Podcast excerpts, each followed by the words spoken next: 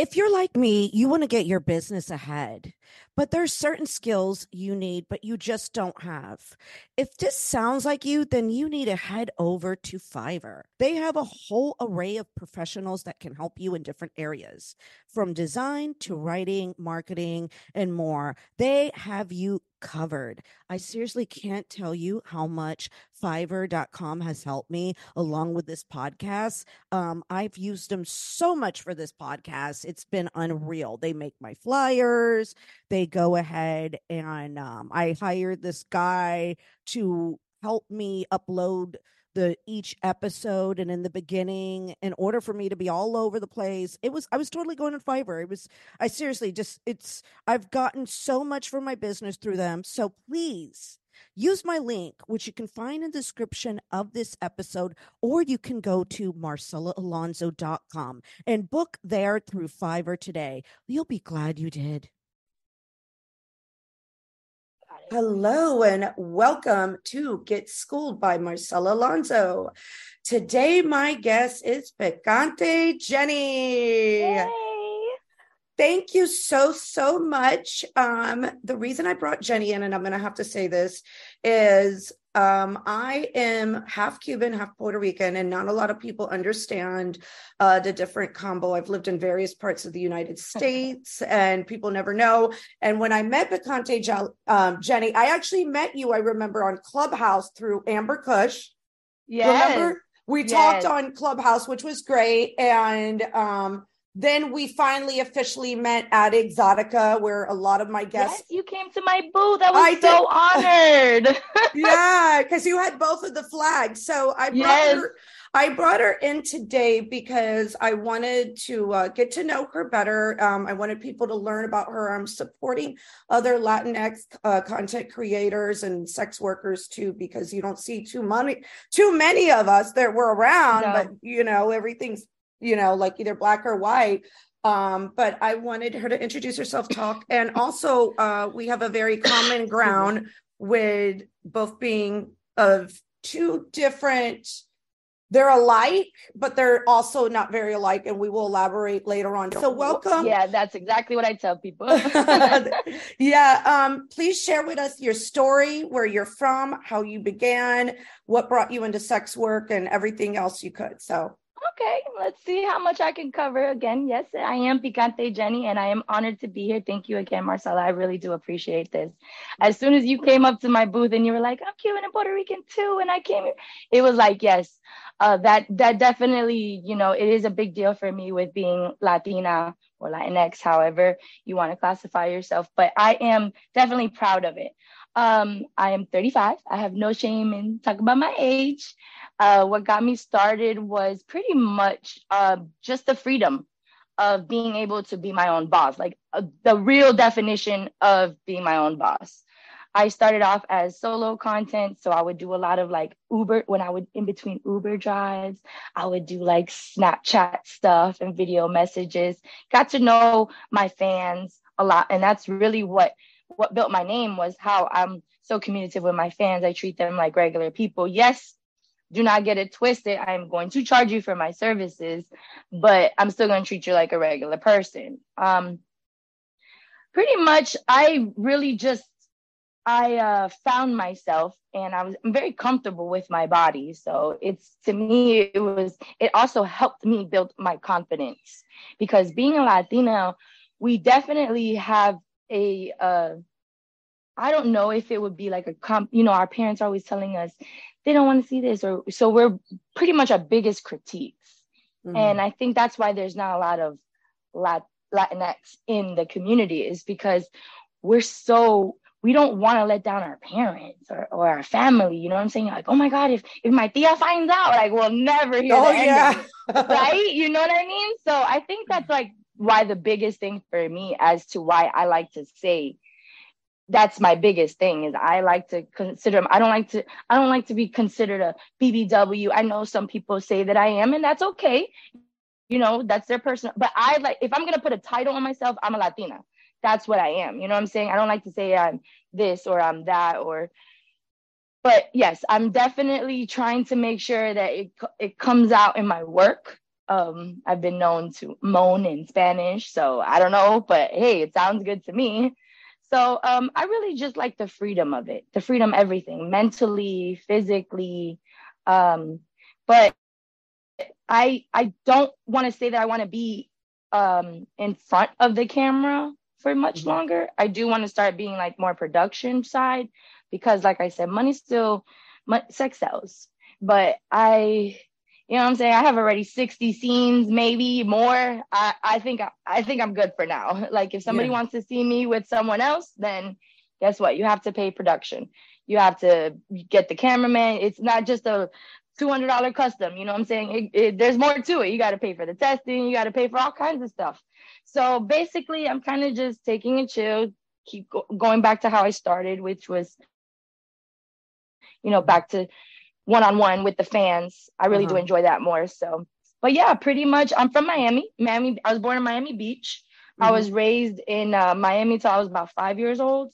And what part of Miami Beach? Because there's South Beach, there's Mid Beach, and then there's Aventura. I was actually born in Miami Beach. As soon as you see the welcome to Miami Beach sign, there's a hospital to the left. It's called Mount Sinai. Yes, Mount Sinai. Yes. Right, which is another one in New York, which is why growing up, and I'll be like, yeah, I was born in Mount Sinai. They're like, I knew you were born in New York. And I'm like, no, the one on the beach in Miami. So I used to get a lot of that, like, because I think it's because my dad, my dad is Puerto Rican from New York. Yeah, New Yorican. I'm Cuba Rican. And I think that's what gives me my little bit of the I'm from the New York. But Miami and New York are pretty much similar too. Miami and New York kind of remind me of Cubans and Puerto Ricans. Like we're so much alike yet so much different. You know what I mean? Yeah. No, there's the very, very big difference though with my cousins down in Miami, because I have a lot of family in Miami. I feel like they're more in a bubble than my family, the family that majority of my cousins that are Cuban or half Cuban, because I do have some cousins that are actually like half Arabic, half Cuban, because their father was Arabic. I feel like they're more in a bubble in Miami. I feel like Miami has its own, like a lot of people will be like, oh, where are you from? And I'll say Miami. And they'll be like, oh, Florida. I'll be like, Miami. Like it's different. That's different. It's just different. It's just like, if you're from New York, you know, like, if you're from Brooklyn, you're from Brooklyn. You're not from Bronx. You know what I'm saying? And they get offended when you say something like that. Yeah. It's the same thing with Florida. If like some people will confuse Broward, Hollywood, or, I'm in Fort Lauderdale. When they'll be in Fort Lauderdale, I'm in Miami. No, you're not. You're in Fort Lauderdale. Right. Like, there's a difference. I am definitely 100% Floridian, so I'm proud of where I'm from. But I am definitely, and I think I realized that once I went to New York. And I really do understand the meaning of, if you can make it in New York, you can make it anywhere. There is a big difference. I feel like New York is more savage than Miami. Miami is more... this is Miami Vice, you know what I'm saying? But New York is kind of like, it's more hardcore. Yeah. So yes, I think the bubble that you're talking about is more like what Miamians do to each other. Like basically Spanish is even the first language in some cities. If you go to Hialeah, they don't speak Hialeah. No English. No English.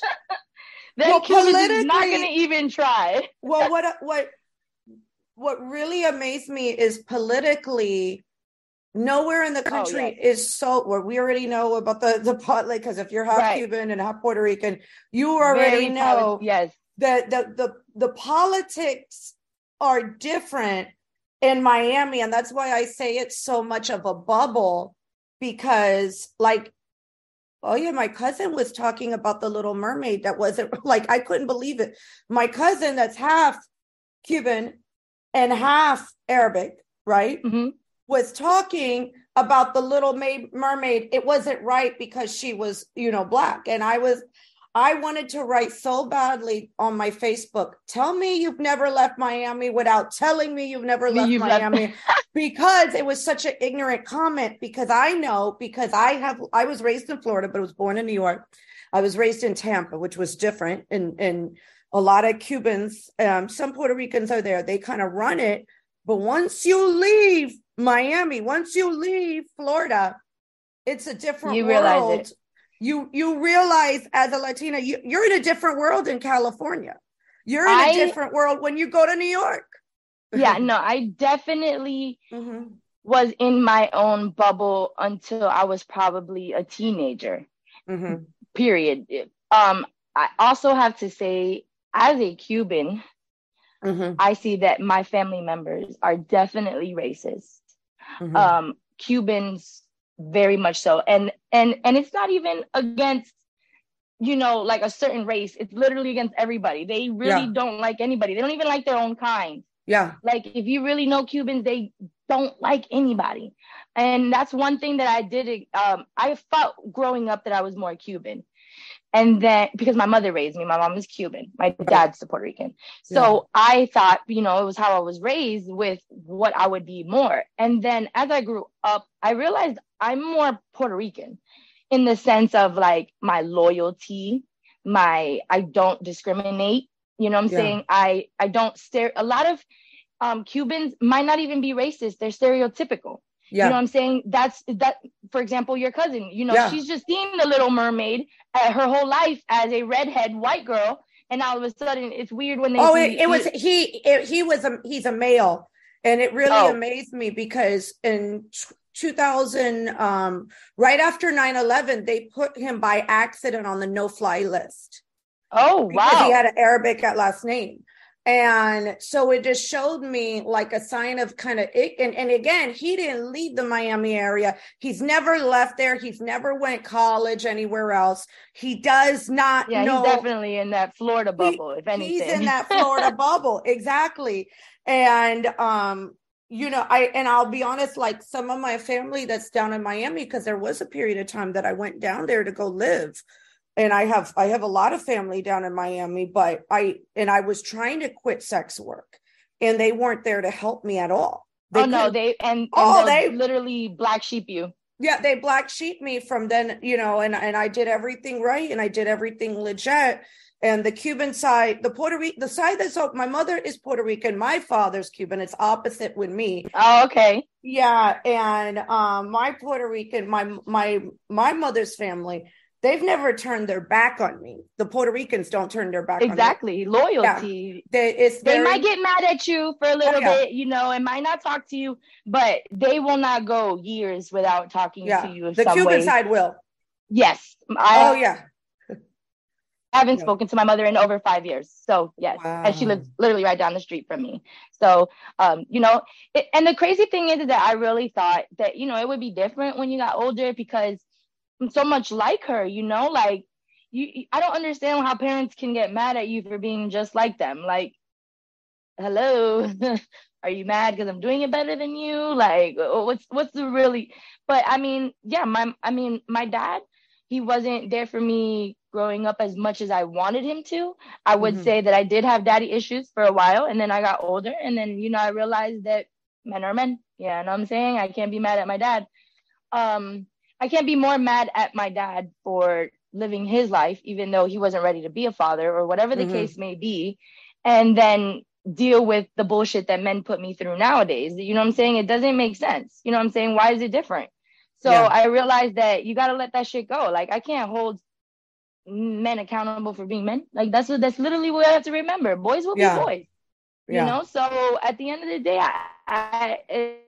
like I always tell people, I really am going to tell you guys cannot lie to me and me believe it because I already went through this with my daddy. So, but now my dad, when I kind of feel like I had exactly what I needed. Like growing up, my mother was great. She didn't lack for anything. She was the provider. She was an Aries baby. She's April 1st. Yesterday was her birthday.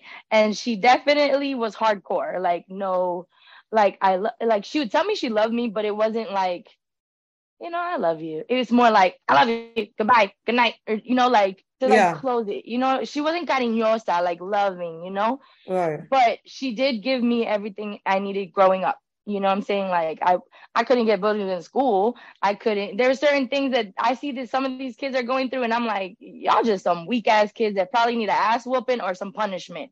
Either way, take away your toys. Like, take away your guns. Like, what the fuck is wrong with these parents nowadays? Like, y'all need to stop like, don't get me wrong, you should still be friends with your kids, but that's not what comes first. Right. You need to be a parent first and still confide in me as a friend is what I tell mine.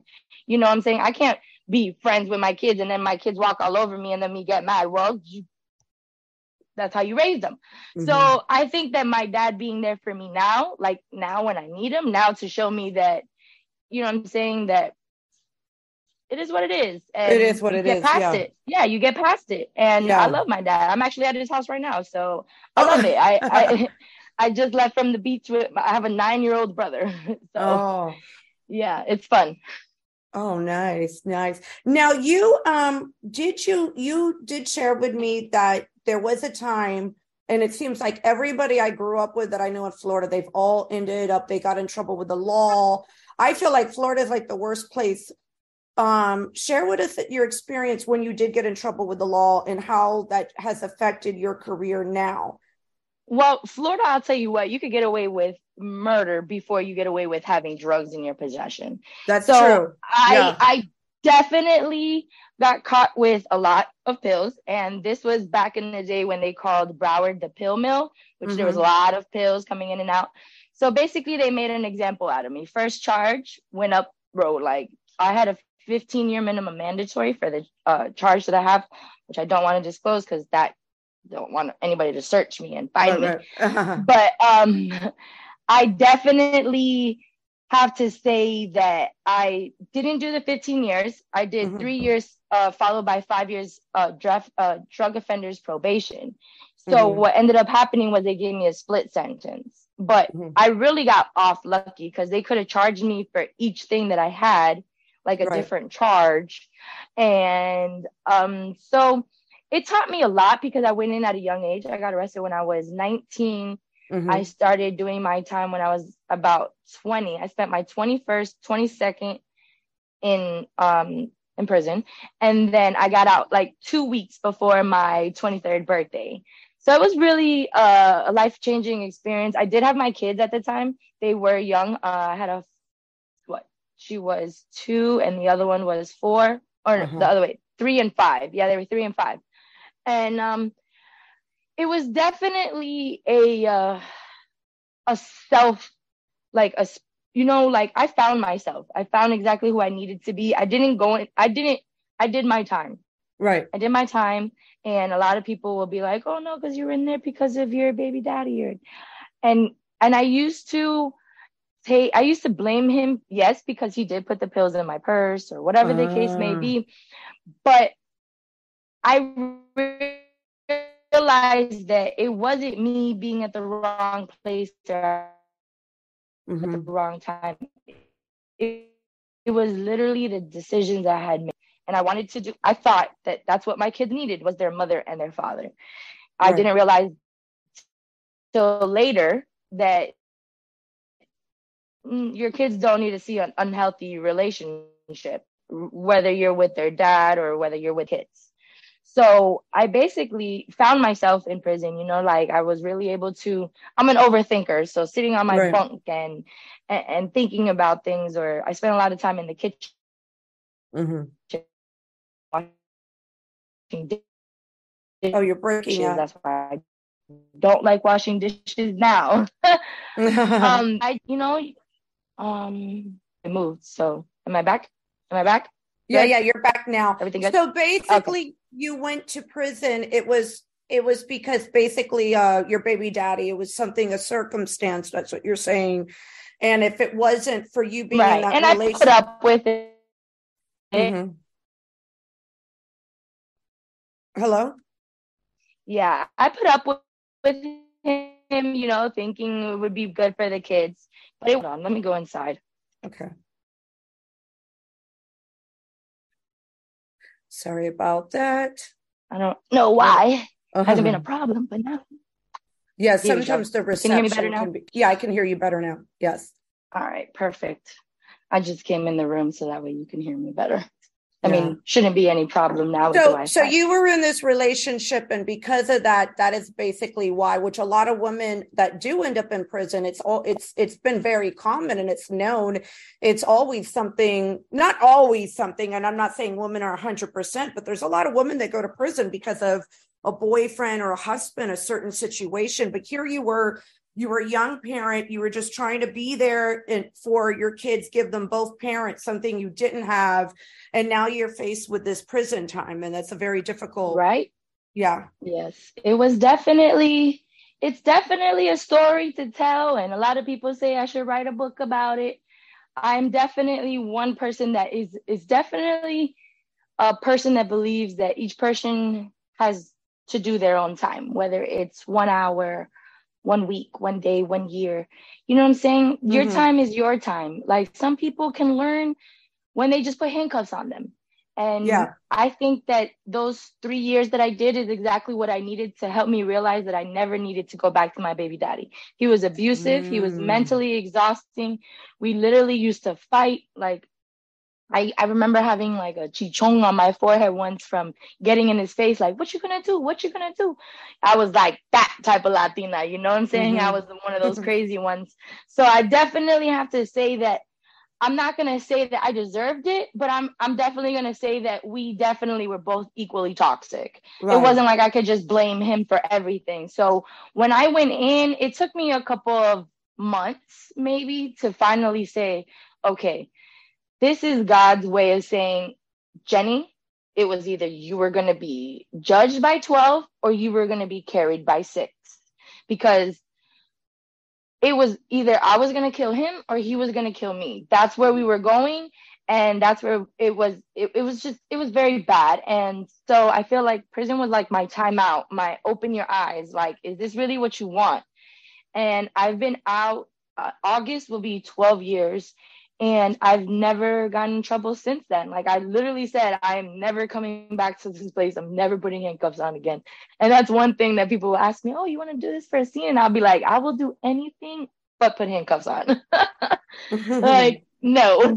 I don't care if they're pink and fluffy. I have to say, though, there is pressure among us Latinas that when we are in a relationship to make it work, because there's also that cultural difference that we have where we feel like, growing up, I call it the novella syndrome, where a lot of us grew up I didn't grow up watching novellas, though, but I've noticed this with other Latinas. We grew up watching novellas, and you're watching this fantasy of a relationship. Yeah. And you're fantasizing and you want that.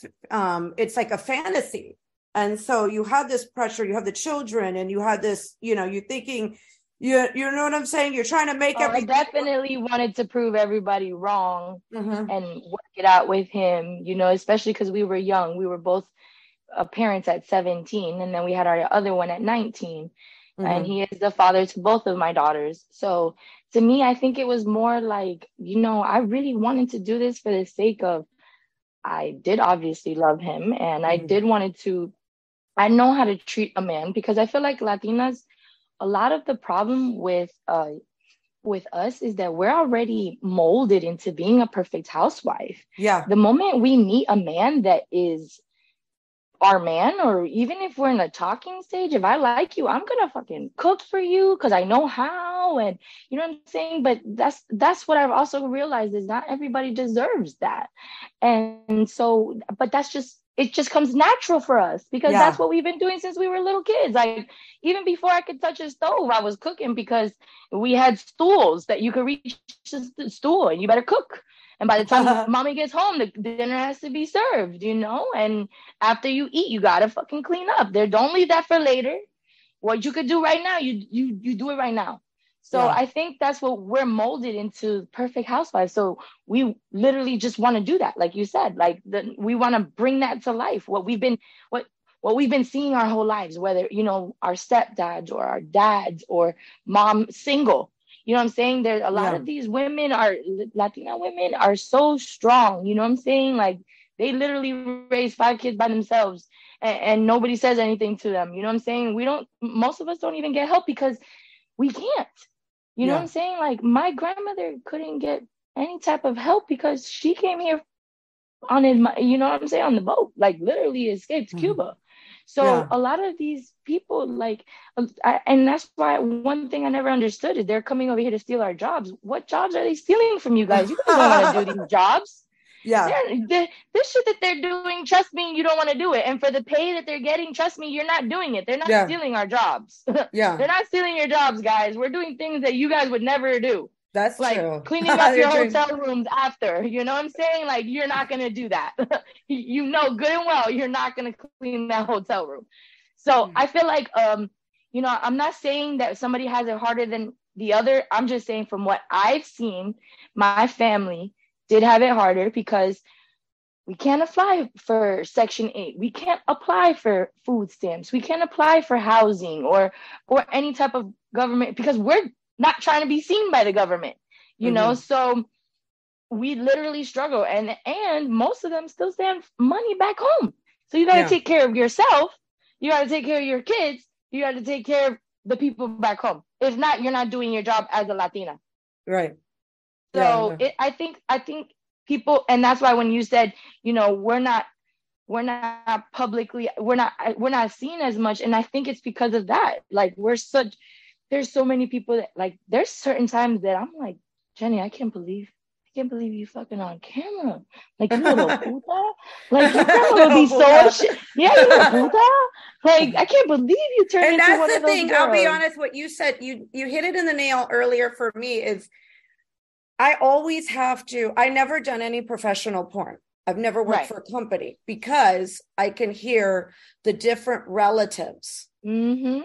And that's another thing, what we're going to hear from, you know what I mean, our tias, the primos, the primas, the freaking... And they're all going to talk. And they'll say it loud enough that you can hear them. They're not even saying it behind your back. They're saying it to your face. Oh, yeah.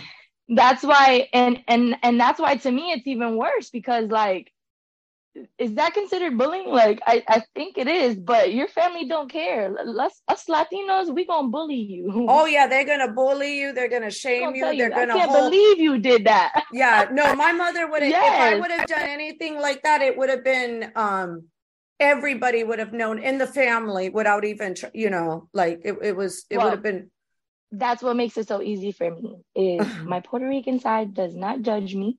Yeah. And actually, I used to block them. And so I went to a quinceañera the other day, well, a couple months ago now, and my cousin was drunk. And you know, drunk people tell the truth.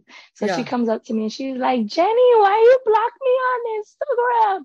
And I was like, because I don't want to be at these family functions and you guys are over here. I can't believe you posted that. And look at what you posted. And I know, but did you like it? So no, let's not talk about it because you didn't even like it, you know? So she's like, well, can you please unblock me? Because I love to see you traveling and I love to see you showing off your proud body because you look just like Titi and Titi wasn't ashamed either. And I said, I'm not. Like, at the end of the day, I care, but I don't care. I don't care enough that nobody's paying my bills. I care enough that I'm getting judged, but I don't like. And I think that's one thing that I am definitely grateful about change and how it's 2023 is that a lot of less body shaming. So that makes you more comfortable with your confidence. Like, you know what I'm saying? Like, especially for me, like, I feel like I'm not, what I do, there's, you know what I'm saying? It doesn't, you don't need to understand, but people don't insult it as much because of the body shaming and all these things that people are trying to say, this is bullying in another shape, form, or fashion. So I do appreciate that. Like, you know, like it's a good thing to be fatter nowadays. Growing up, this would have never been okay. Growing up, there was a white woman, skinny, blonde. Right. I had my hip. There was no in between. I had my hips liposuctioned out, actually, in the mid 90s because of the pressure of working at some of the white clubs that I went to. And then for years up until I think I finally dyed my hair in 2010, 2011, back to brunette, all those years of being blonde. Like I was going, this is all my natural color now. This is all my natural hair. I just blow dry it straight. I go to a Dominican spot. I just took my braids out, so my hair is like natural right now. I don't even want to dye it anymore. I just want to leave it. Yeah. So, but yeah, like it did a, now it's like girls are getting BBLs and their hips put in, and I'm like, damn, I sucked the fat out for nothing. Right? Yes. I'm so mad. Now, being that you have served time, and I have to ask you a question, have you felt like sex work has kind of been like, have you had any difficulty getting a vanilla civilian job? And did you feel like sex work has helped you? That's another reason that I started what I did. Let's talk about that. Because that's important for people to understand, because I'm seeing sex work getting sensationalized, and I'm older. I'm in my day, people that got into it, they had like, you know, there was a circumstance, like I was a young teenage mom. That's why I got into it. Or it would be somebody that came from a really broken home, or somebody with a criminal background that couldn't get another job. That's why they would choose sex work. Now you're what I'm seeing, and it kind of bothers me, because I've seen people leaving nursing, people leaving teachers' position, people leaving jobs that society needs. Yes. We need all these things. You get what I'm saying? And I'm not trying to put anybody down, because I did have a friend that was a teacher, and I used to drag her to bachelor parties, but she didn't go public. She never went public. There's a difference between a side gig and for fun, and let me do this for some extra little income, but and not quitting and saying bye to everything. And I agree. I'm kind of scared. And it's a personal opinion, guys. We're not judging people. We're just we're not judging. Yeah, because I do. There is somebody I know. Personally, this is what we think. Yeah, that she's a nurse. Which also comes down to what I try to tell people, is that because of COVID, I feel that it basically confused a lot of people, and that's why we don't know. Some people don't know, are they considered a porn star? Are they considered a content creator? Mm-hmm. You know, I think that right now we're so much in a mixture, and we can't correct anybody because of the names and the if you don't agree with, like, for example, you know, if I don't agree with this, now there's a word for everything. You get what I'm saying? No, it's just my opinion. Like, it doesn't have to necessarily, you don't have to agree with it. Just because I don't like to see something doesn't mean I'm homophobic or something like that. You get what I'm saying? It just means I don't want to see it. Yeah. So, like I tell people, I think that right now the problem is that everybody thinks they're a porn star because they have sex on camera. That's not what makes you a porn star. Yeah. So right now, with it being after COVID, you know, I think people were like, I want to take the easy road too. Like, for example, when I first started going to a strip club, I was like, shit, I could do this. Mm-hmm. I tried to dance one song and I said, oh, hell to the I couldn't even finish one whole song. You couldn't even finish one song? Yeah. Right. Let alone me. I like to listen to Spanish music. So you like Bad Bunny, for example. Mm-hmm. His song is 6 minutes. That's one song. No, I need like something with like a 1 minute song, so I could dance that one song and then two more songs and get off the stage. Some of these girls be on the stage for hours. I could not do that. And I think that's going down with the same thing with porn. They're like, okay, I could do this. I could do this in my bed. I could buy an iPhone, or I could buy a camera, or whatever they decide they want to do. And then the big leagues comes up. Like, your name gets popular, and now they want to put you on mainstream. Now you go to mainstream, and now you realize that that you're probably going to get treated like shit. You're gonna get, like, when you used to work at Applebee's and Chili's, and you used to be a regular degular, now you're going to corporate America, same thing, just porn. Yep. You're gonna realize most of it is fake. Most of it is acting. Like, we're literally adult actors. Also, what a lot of people don't realize is what happened during the pandemic. A lot of people were collabing. They didn't realize the importance of testing and 2257. That's a whole nother subject. Yeah. Those people thought, I could just put this, and now everybody needs to be tagged, and now you're not friends with them. How am I going to get them to sign this model release? Oh, you should have thought about that before. Right. But no, so, and I think that's also a good thing and a bad thing, because that's what you get. You know what I'm saying? Like, you thought it was going to be that easy? No, it's not. Yeah. You know what I'm saying? If you thought it was going to be that easy, here's what we got. Now you go, you do mainstream, they start putting them lights on you. Oh, you can't do that. Like, oh, now you want to blame it on somebody else. No, the problem is you're not a fucking porn star. You want to fuck on camera. Two different things. Yeah, it's two different. So I think that once we come back into the realization of there's this, and people need to be in each category as to what they are. Not what they think that they are, but what they are. Like me, personally, I'm a solo content creator. That's what I am. Now, do I fuck porn stars? Yes. Have I been on mainstream? No. Would I like to be? On my terms, but I feel that because so many people are doing this and so many people have bigger names and so many, that when they come up to me and let's finally say that some big company, I don't want to throw any names out because I don't really care. Let's just say a really big name comes up to me and says, I want to shoot you. And I tell them, these are my terms. And they don't agree with it because guess what? I can go find somebody else that will do it for less or that will do more or whatever the case may be. Okay, cool. So go about your business and find that person. That's the biggest difference between me and a lot of these other people is that I genuinely do not care about satisfying companies. Right. I care about more satisfying my fans because that's who's going to pay for it.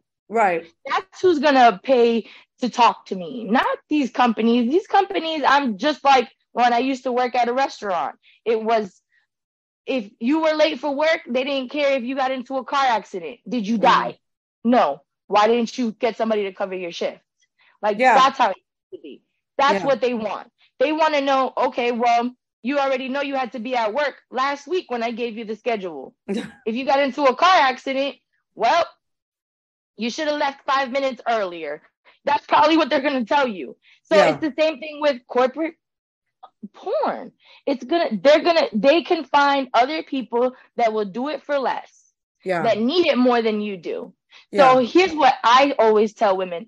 If you say something to a company or to a person or to a fan, and I say, I want this, this, and this in order for us to shoot. Don't keep your foot down. Don't change your mind next week when you need the money. Yeah. Don't do that because that makes the rest of us look bad. The real business people, not the people that are, oh my God, I need to do this right now so I can get my money. Go get a job, bro. I used to work as a restaurant in the restaurants, and I can make cash tips. If you're a great enough server, you could do anything else, and you could get. I think the problem is, like you said, a lot of people think that the money, and yes, maybe the money is good. Like for the first 2 years of COVID, I was doing good. Last year, I didn't do as good as the first 2 years. Mm-hmm. And now this year, that's why I decided to go back to how I started. Because I feel like I was making more money when I was more happy. Yeah. When I was doing it for myself and for my fans, not because I want to see you work with so-and-so. I want to see you work with so-and-so. Cool. Are you going to pay to see me work with so-and-so? Yeah. No. Well, I wish more girls had more performers, I should say. More performers were like you, and put their foot down. And that's so vital. And I think it... Yeah. I think that's the Cuban in you because we're like, we're doing it this way and that's it. Like, because, this is it. Yes. Yeah, this is how it should be. I said what I said. Yeah. Like, this is how it goes or whatever. And I wish more people stood up and just, instead of went for that okie doke or want that cloud or want that, if I shoot with this company, this is they're going to know who I am. Right. No. Right. And you have to think about you. Right. When you're doing any kind of, if you're doing any kind of sex work, you are in charge. You do what you want to do, not what don't look at. I quit looking at other people's success and other people's things. And I just looked in what makes me happy. What do I like doing? And I made a decision in late 2022, I said, I'm not going to collab with girls anymore. I'll take pictures. I'll do TikToks with people, but collabing because of A, what's going on with the diseases and everything, the testing, and B, I collabed with not one, not two, but three different people that were very problematic. I had one girl give my phone number to a random fan, and he literally was calling my phone, like, and he didn't even know who the girl was. Bad business. And then when I went to the girl, she turned on me like I was the issue. Then I had another girl that used my picture. I couldn't believe this because my girlfriend found this. And this girl basically she hadn't been in the business too long, for but a couple years. And she used my picture without tagging me then do a sale of some sorts of free pay-per-view. And I was like, you know what? This is it. No more dealing with pandemic Becky's or any of these people like that. They're problematic. And I also got tired of, I noticed a trend with, I've had predominantly, I'm a woman of color, POC, I'm Hispanic, and I've noticed white women wanted to work with me, but they didn't respect me. Oh, definitely. Yeah. And we need to talk about that. It's a little bit more difficult for us to market than it is for a lot of white women. For instance, I check out all of my social medias and I see where I'm popular on YouTube. For instance, my number one market is Mexico out of all places. Facebook is my Facebook page is over 600,000. It's Mexico again. So middle America does not like me, but I noticed I was having a lot of white women that, oh, I want to take a picture with you at Exotica, or I wanted this, but it didn't do anything for me. Right. It did more for them. Right. And that's when I decided in late 2022, I'm not collabing with nobody. This is my rules. If I'm really going to collab with somebody, you know, they're going to have to be at least 10 years in the business of any form of sex work. And when I say any form, I don't care if they walk the track, because the simple fact that as a sex worker that's been in the business, we know how to treat other people and how to do other people. Correct. Right. And I noticed after the pandemic, I saw girls that they didn't have this same respect for sex work. They just thought it was fun and chasing clout and making their numbers. And they just didn't have. Oh, I can be a hoe and nobody's going to judge me. Right. Oh, and then why are they're stigmatizing crime. Yeah. Yeah. Like that type of stuff. And I said, you know what? I'm just going to be a solo creator. It makes me happy when I do my video calls. It makes me happy for me when I'm chatting on my OnlyFans, because I was a stripper first. I never I love doing conventions. We've talked about the conventions. I personally love doing the conventions because I miss talking to the fans in person. I miss having that interaction. The one-on-one. Yes. The one-on-one. And yeah, I have social anxiety, so I prefer you're different where you have social anxiety because you started. I prefer this versus you prefer virtual because for me it was the fact that I started stripping and I was forced in the club. If you want to make your money, you got to go talk to everybody. You got to go want to dance. Right, it's different. So I was wherever you start from sex work, kind of like I feel like. In the long run, that's eventually like who you are as a person. Right. Yes. Yeah. I also have to say that a lot of these girls don't realize that karma is a bitch too. Oh yeah. And that's one thing I am a firm believer in. Not just what can be done to me, but what can become done to my kids. Maybe a bitch might not try me like that because they know better, but maybe, you know, my kids get like what they say, you reap what your parents sow. Yeah. You know, it happens.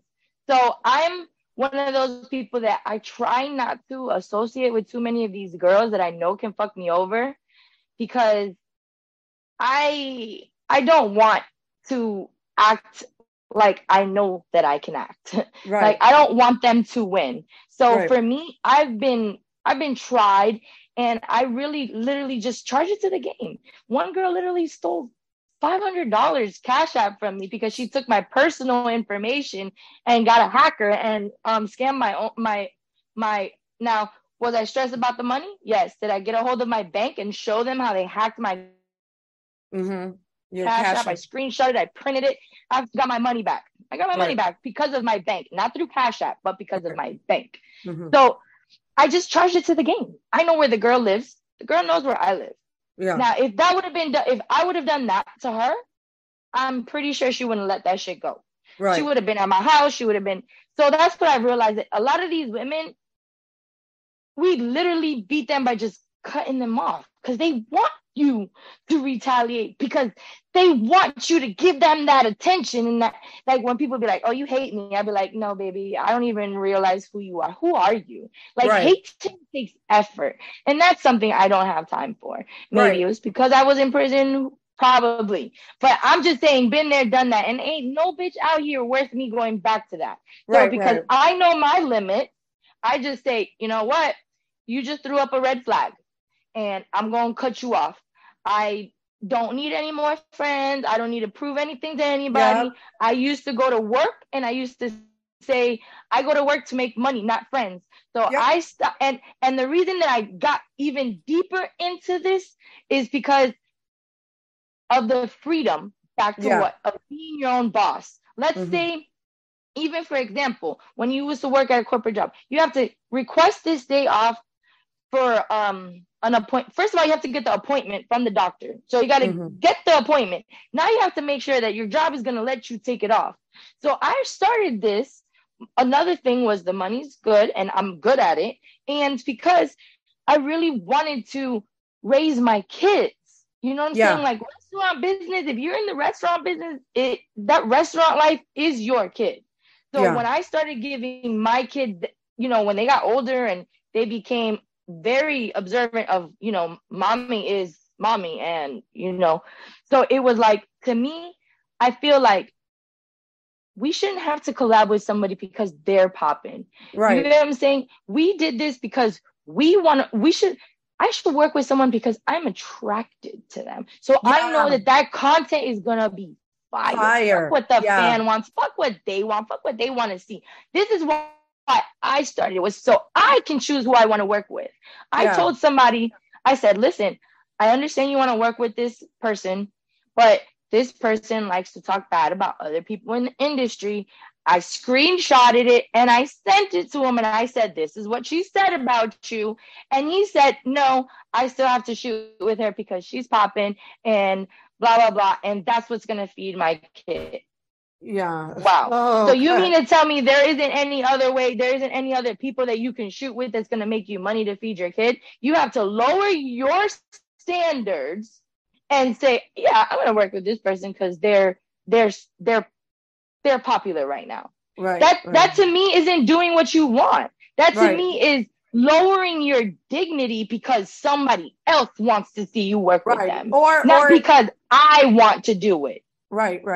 Yeah, no, exactly. And that's the thing with in this content world of, that's why, like, I made the decision for my mental health and my morals and everything. And also I have to stand up what I believe in too. Yes. Because I've noticed that, you know what I'm saying? Some people will just do anything for clout, and they'll associate with people that are racist. They will associate with people that are homophobic or whatever. And I have no time for the hate in the world. And I'm actually doing better being more solo than I ever was shooting with other people. It just doesn't. Yes. You have to do. And that's why I'm going back. Well, that's why I went back, technically. Yeah. Like I said, I'll do certain solo. Certain things I'll do, you know, like now I'm going to a content house, which is beneficial for me. But I already told him, I said, who you used to get at content houses is who you're not going to get. Like before, I would be like, yes, girl, you know, let's take pictures. I would be taking so many pictures of so many girls, so many pictures with girls. Until I learn how to take them out, I can't even use most of these pictures that I've fallen out with them anymore. Yeah. So now I wasted my time going to these content houses because I wanted to take pictures with these girls or these, you know, these content creators, whatever the case may be. So I told him, I said, listen, when I go now, I'm going to do stuff for you as your, you know, because I'm going with with this company that I've worked with a lot in the past, which is BBW Highway / Thick as Fuck. He's like my main guy. I love shooting with him. He's awesome. He's a one-man show, but he does awesome by himself. And I like that, you know? Yeah. So basically, I told him, I said, listen, I'm definitely going to be still like the house mom because that's what I, you know, I like to pick up and do all that sort of stuff. But I'm also not going to be, I'm going to be taking pictures more for me. Like, I need to build my portfolio. I'm doing it more for me now. I'm not giving everybody that attention. I'll give you a little bit. But if you're not giving it back to me, like if you're not fangirling out on me the way I'm fangirling out on you, oh, my God. I don't know who you are. No. Right. Like, I want people to be like, oh, Picante Jenny, I know who you are. And I want to be like, I know who you are. You know what I'm saying? Like, that's the type Give the love back. Right. Exactly. That's the type of stuff that I know that I need to keep associating with. Like they say, what birds of a feather flock together. So if I choose to not be your friend because who you associate with, there's nothing wrong with that. Like what you just said, people might be friends with a racist or a homophobe. You know what I'm saying? Like there's a lot of homophobic people that you don't even want to associate with. Like there's certain people that I know purposely troll on certain social media, and I will unfollow them because I don't want people to see that I follow that drama person. Right. You get what I'm saying? So I also do, like, there was a question on Twitter that says, if somebody asks you not to work with someone else, would you do it? And would you not do it? Or would you still work with that person? Would you still be friends with that person? If your friend asks you, if my friend tells me, I don't want you to work with so-and-so, and we're friends, I'm going to ask, what's the reason? If it's a good enough reason, then yes, I'm probably going to respect your wishes. Yeah. But, well, a warning about people is always good when collabing. Right. I'm personally over all that collabing. That's why I'm like, I'm just going to be solo. And if but I yeah, like, yeah, but like I tell people, the way that somebody treats you doesn't mean that they're going to treat me the same way. Right. But I still like to be aware of what's the possibility that this person's going to treat me like this. Yeah. I like to be aware that this person does this type of stuff to other people. I'm not going to say that I'm going to believe it, but I'm going to be on my P's and Q's when I'm around you. And the moment that you go to wave a red flag, I'm already cutting you off. Yeah. I'm not going to give you the chance to fuck me over because I'm already aware. Now, that's what some people need to also realize, is that just because you tell me something doesn't mean that I don't have to, if I talk to that person, that I didn't believe you. It just means that I have to get my own, my own judgment and see if it's the same. If it's the same, then I'm going to tell you, you were right. If it's not, I'm going to tell you, you know what? Maybe that's how they did you. Maybe for whatever reason, I don't know. There's two sides to every story, but this is how the person has treated me. Like I say, I feed them with the long end of the spoon. That's it. Yeah. Yeah, you got to watch your back. Yeah, it's just different. So you've done mostly the content. Like you first started off Snapchat. Right. Back when that was popular. Yeah, back in the day, I used to be a cocktail waitress I've done so many jobs, from edible arrangements to country clubs to strip clubs. I worked as a cocktail waitress. That's what strip club did you work at? At the time, I believe it was called, what the hell was it called at the time? But it's Playhouse now. It's in Palm Beach County. It used to be located right off of 75 in Riviera Beach. It used to be called Goldfinger back in the day. And now it's Playhouse. I remember too. There's a Goldfinger that was in Fort Lauderdale. And I remember I worked there a long time ago, and it was far from Miami Beach. It would take me like an hour and a half. That's probably it. Yeah. Yeah. Because it was up there, and it was really popular back in the day. But there, of course, people got to have shootings and close out in the parking lot, and they closed down the club. Oh, wow. But back in the day, Goldfinger was the first club that I ever went to that there was so much money on the floor you couldn't see the carpet. Like there was just so much money on the floor. So that's why I always thought that when I went to strip clubs, that's what it was going to be like. It's not every time, at least. And how was being a waitress, you would say? I really did enjoy it, but there's always those clients that will come in and be like, I'm tired of seeing the strippers. I want to see you. And I'll be like, okay, well, go hire a stripper. Like, so at the same time, because I know business mm-hmm. and how it runs, like, I didn't make enemies out of the strippers. I made friends with them. Like, for example, we had one that didn't drink, but she didn't want to tell her clients that she didn't drink. So she would tell me, she would go like this, and it would basically mean, give her water. Don't give me no shot. You know what I'm saying? So I began, and then I get to pocket that money, that shot money, that I'm not going to buy them a drink, or I would bring her on a duel. So, you know what I'm saying? So you don't get them drunk.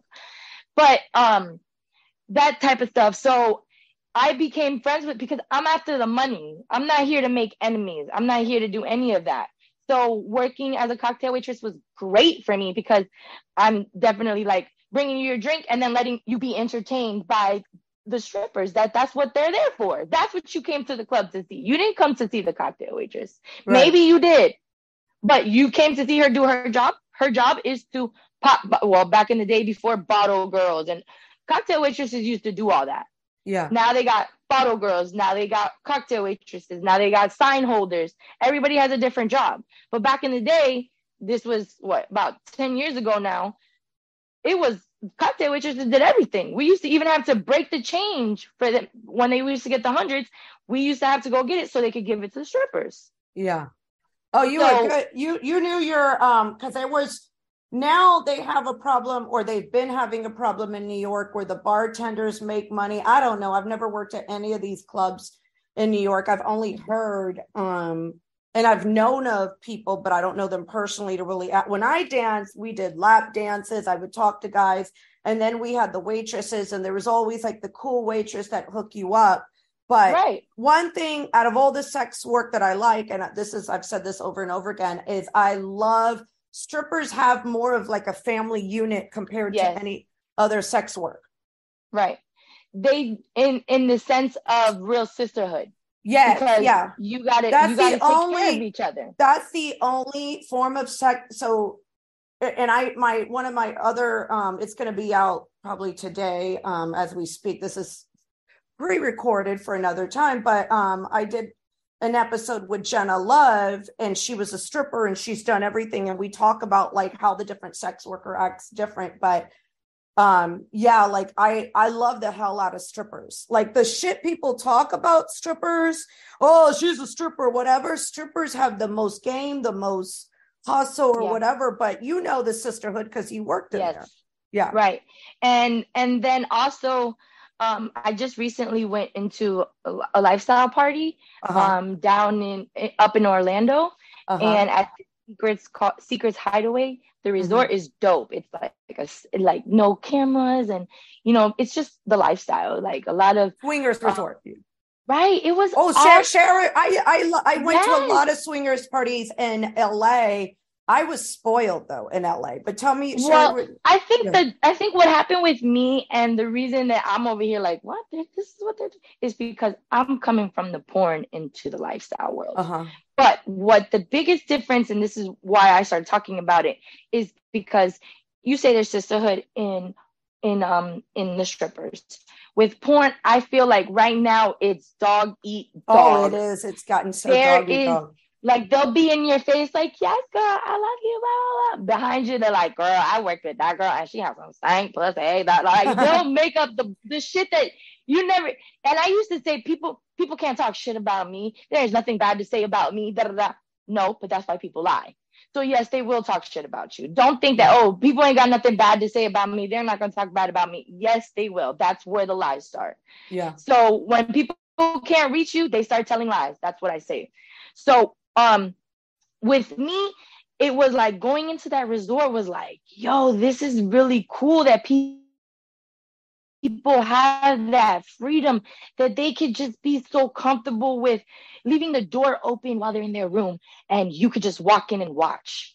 Or if they look at you and they say you want to join, and you can just join. Like, imagine just walking around a hotel and just seeing somebody through the window, oh, they're in a sex chair right now, and they go and you're like, oh shit, But me coming from porn, it was like, they're doing this shit for free?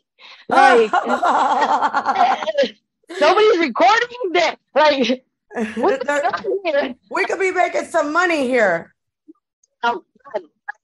But I did love, like, we went, there's like a pool in the middle of the resort, and they're naked and they're just sucking dick in the pool and they're just fucking in the pool. That part I did enjoy.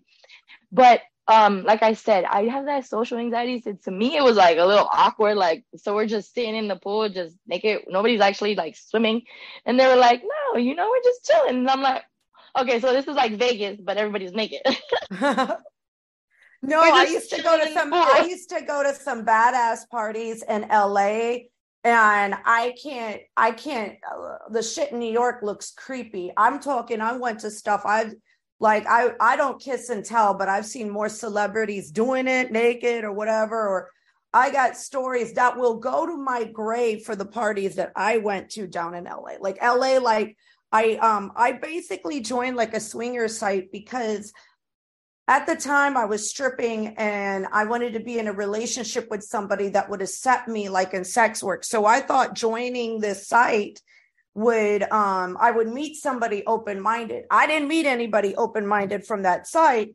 I didn't meet anybody open-minded to sex work, believe it or not, to date, but I did meet a lot of open-minded couples, and I was treated like I was put on a pedestal in Los Angeles, and I was brought to all kinds of parties. If I was with a couple, I was never in a bad situation. However, and I made some really good friends. However, like there was like a couple incidents where like a woman would call me and then she would get catty with me or whatever, or something weird. Like, and I would walk away from the situation, but I went to a lot of fun events and parties and met some crazy people. Felt very comfortable, and girls that were talking to each other, I felt that sisterhood. Like one girl said to the other girl, I really miss you, and you could feel that she meant that. Yeah, like, you know what I'm saying? Not like when we're at a scene and she's like, girl, you know, da da da, and you don't. I'll be honest, like the swinger scene. When I was involved to go out or to party or whatever with some of those couples, it was weird. Like even one couple that I'm friends with to this day who are still together, I feel like I'm the guy's sister or something. Like it felt kind of awkward. Like we had such a good friendship. It felt kind of awkward. Like, yo, you know what I'm saying? Like you like my brother or something, but I became friends with a lot of people. But it was, you're right, it is similar to that sisterhood of stripping, of some of those lifestyle parties and stuff like that, those people, because they were open-minded. And also I went to this place. You need it? Yeah. Excuse me, sorry, hold on. Okay. I didn't know that's what you guys were looking for. I wanted to make sure. I have it because I didn't want to get locked out again today. You need it? Yeah, he's on the beach. Yeah. But also, okay. I went to Cancun, Mexico, and I went there twice. That was fun, to a lifestyle resort. That was really, really fun. That's basically, so she wanted to introduce me to that one because she wants to take me to the one in Jamaica. Oh, it's like a really big one. Yeah. I want to go there. Yes, I definitely. She's like, when are you getting your passport? And then she was like, okay, so we're going to go to this one in Orlando so you could get, because, you know, she's very accepting to me with my, you know, with my social anxiety. So like, I tell a lot of people, like, if I look at you and I made this eye contact with you, and I need you to know that I'm uncomfortable. Right. And I don't mean it in like a disrespectful way. I'm just letting you know I'm not in my comfort zone.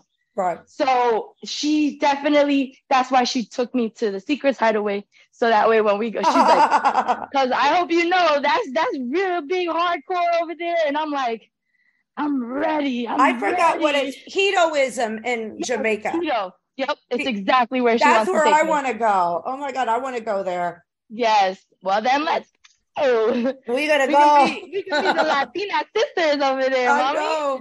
No, but those, you're right about that bond with, like, it is kind of like, because when I went to all the events, and I knew people when I lived in Los Angeles, and I moved to Los Angeles not even knowing a soul. And I lived there for 10 years and I got to know a lot of people and a lot. They're very sincere. They were, yeah, in that lifestyle, they were sincere. I saw drama. Don't get it wrong. Like not everything was all, yeah, I know we're still humans. At the end, we're still humans. In fact, I wanted to interview somebody that had a swingers event here, but I kind of lost their contact. Maybe I'll run into somebody at Exotica because I wanted to interview that side of, because it's sort of like definitely. I could definitely tell you my friend's information if you would like to do, she knows we'll talk later, but she just did a podcast recently, so I think that she's gonna start doing them too, because I told her, I said, listen, I like going on podcasts with people, because eventually I want to start one too. Mm-hmm. And I also trying to break out of my shell, trying to break out of my comfort zone. I'm trying to make sure that I'm comfortable enough that, that when I do this, I have guests on mine or however, whatever I decide to do, I could do that. So that's why I told her, I was like, that might be able to help you out as well. Right. And I think that, she's been taking my advice and trying out different things. But I will say this about the lifestyle people. The only thing I've noticed is I thought, like, again, I entered as a single girl, which made me a unicorn. And I thought I would meet a single guy. The single guys, I think that's what I just expected to do. Right. I thought I was going to meet. And that's why I told her it would be different. I thought I was going to meet a guy that was single, in a relationship. That I thought it was going to meet a guy that it would accept my occupation. That would be cool. And I know this is the thing about the swinger lifestyle. And I have to address this is the guys that are single in that lifestyle, They're not horny men. They're just horny men, and they're going to be single forever. They're not trying to get. So that was the big lesson I learned. However, the couples to me, some of them were open that I was in sex work, but believe it or not, some of them weren't so open. No, and of course not. They now too much. Open. No, they were in fact, I remember there was a guy. And he was with a girl, and he even pretended he was the girl talking to me, and it was that's the thing. You do kind of need a buddy system if anybody's gonna go there. See, at first they thought that she was my girlfriend, and I was right. So that way people won't random people. But then we went to the second party. It was another pool party, and I'm over here shit. I want some drinks. I want somebody to buy. So I was dancing a little bit. He comes up to me but I really think that if you don't find someone that you're physically attracted to or have some type of that, it's not going to work. If you just wanted, it doesn't work like that. I really feel that you have to know it has to be, I think for me, for the lifestyle, because of how I am with my feelings and all that good stuff, I think I would be better if I had a man that's what he wants. Say I want to be in a relationship with someone, but he wants to have an open relationship. I'm going to be okay with it, even if I don't want to be with other people, unless if it's for work or whatever the case may be. I always say each relationship is different. Each poly relationship is different. Everybody's relationship is different because of how you communicate with what you want and what you don't want. There's no rules to it. You can sleep with this one, you can sleep with that one, but you can't if I don't like it. Yeah, no, you make your own rules. Yes. So I feel that if I was to really be in the lifestyle, really enjoy it, it would be because my husband wants it.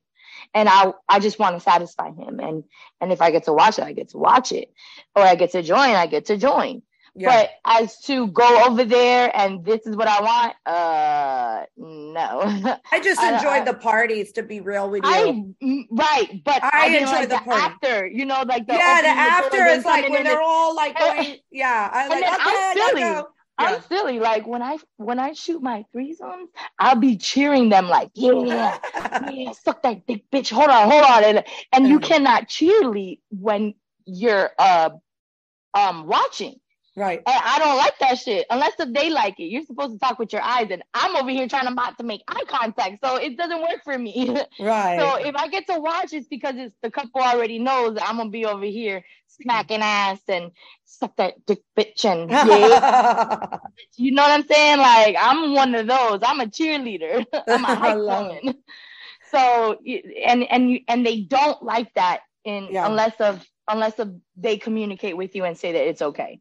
Right. So to me, I really definitely, if I'm going to be in the lifestyle and really enjoy it, it would be with accompanying somebody as right. either, you know what I'm saying? I still want to be a unicorn. Just, yeah. you know, not. Yeah. With... And a unicorn for people, if they don't know, is a single female that is in like the swingers lifestyle. So yeah. Yeah. I like I said, I entered it because I thought like I was going to get this acceptance. And that's me too. I've been saying, so you and I, we are end of this year. Yeah. And I want somebody that's going to accept me. And I get over there and they're just little horny and motherfuckers. At the time, I'm just like, I was just a stripper and I had some bad relationships and I didn't want to have to tell a guy, oh, like, and I was at that time when I first moved to LA, I was doing sort of a career change. And I remember I broke up with one guy that had an issue. I was in sex work and that was a whole right. complicated series. And so I just wanted somebody open-minded, and it was, you know, it's already difficult when I think because we're Latina and we have these fantasize about these relationships because we grew up and then we're the things that we saw or told or family or like, you know, the family events or what are you doing with no husband or like my father. We want to be our Cinderellas too. Right, right. I think that had some pressure on me. And now like, I don't know, my mind has kind of changed and I've accepted as I've gotten older. So that's I'm not trying to find love no more. I'm trying to what find makes me happy. I think another problem with people is that they're always trying to find what they're missing in themselves and other people. And that person's not going to fill that void. You have to fill the void in your heart, in your body. You have to find yourself in order to be happy with someone else. Yes. And that's why I think I'm ready to be in a relationship. It's because I'm not looking to change nobody. I'm not looking. Mm-hmm. I'm not even trying to find somebody that's going to be my better half. Because first of all, I'm not a half. And second of all, you ain't going to be better of me of nothing. Yeah. I want somebody that's equal to me. You don't have to make more money than me, but you have to make some type of things that you can, you know what I'm saying, financially support yourself and me if something happens. Right. You don't have to, you know what I'm saying, you don't have to change your ways. You just have to make it to the point that we both like it. You know what I'm saying? Like I'm okay with a relationship being 85-15. Mm-hmm. In the sense of, you know what I'm saying, there's going to be that 15% that you know that person is not your soulmate, is not, you know, it is not exactly the perfect match, but you're going to deal with it because 85% is better than 15. Now, when you go looking for that 15% in somebody else and you lose that 85%, which one was worth it? That 15% or that 85%? Yeah, yeah.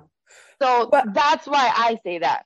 Well, thank you so much for coming on Get School. Please tell my audience how they can find you. All your social medias, everywhere people can find you, so they can go ahead and my main domain at the moment is picantejenny.org. The org stands for orgasm. I'm just kidding, but it really does.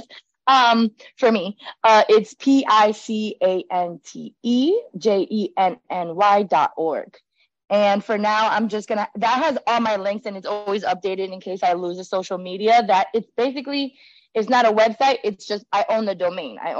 So why I say for now is because I want to eventually own .com as well. So, but right now I think I'm going to build my website on the .com and keep the .org for all my links. Right. So yeah, that's where you can find me. And your Twitter is, and your IG? It's all on there. If you click on the Picante Jenny, it'll take you to all my links. But currently it's this chick Jenny. Wait, let me tell you exactly how it's underscore between the words. So it's this _chick_Jenny. That's my main Instagram page. And Twitter, I finally got Picante Jenny back. So it's Picante_Jenny is my main Twitter page. Because I was suspended and I wasn't allowed to Jenny. We've been through that. Well, thank you so much for being on Get Schooled. Yes.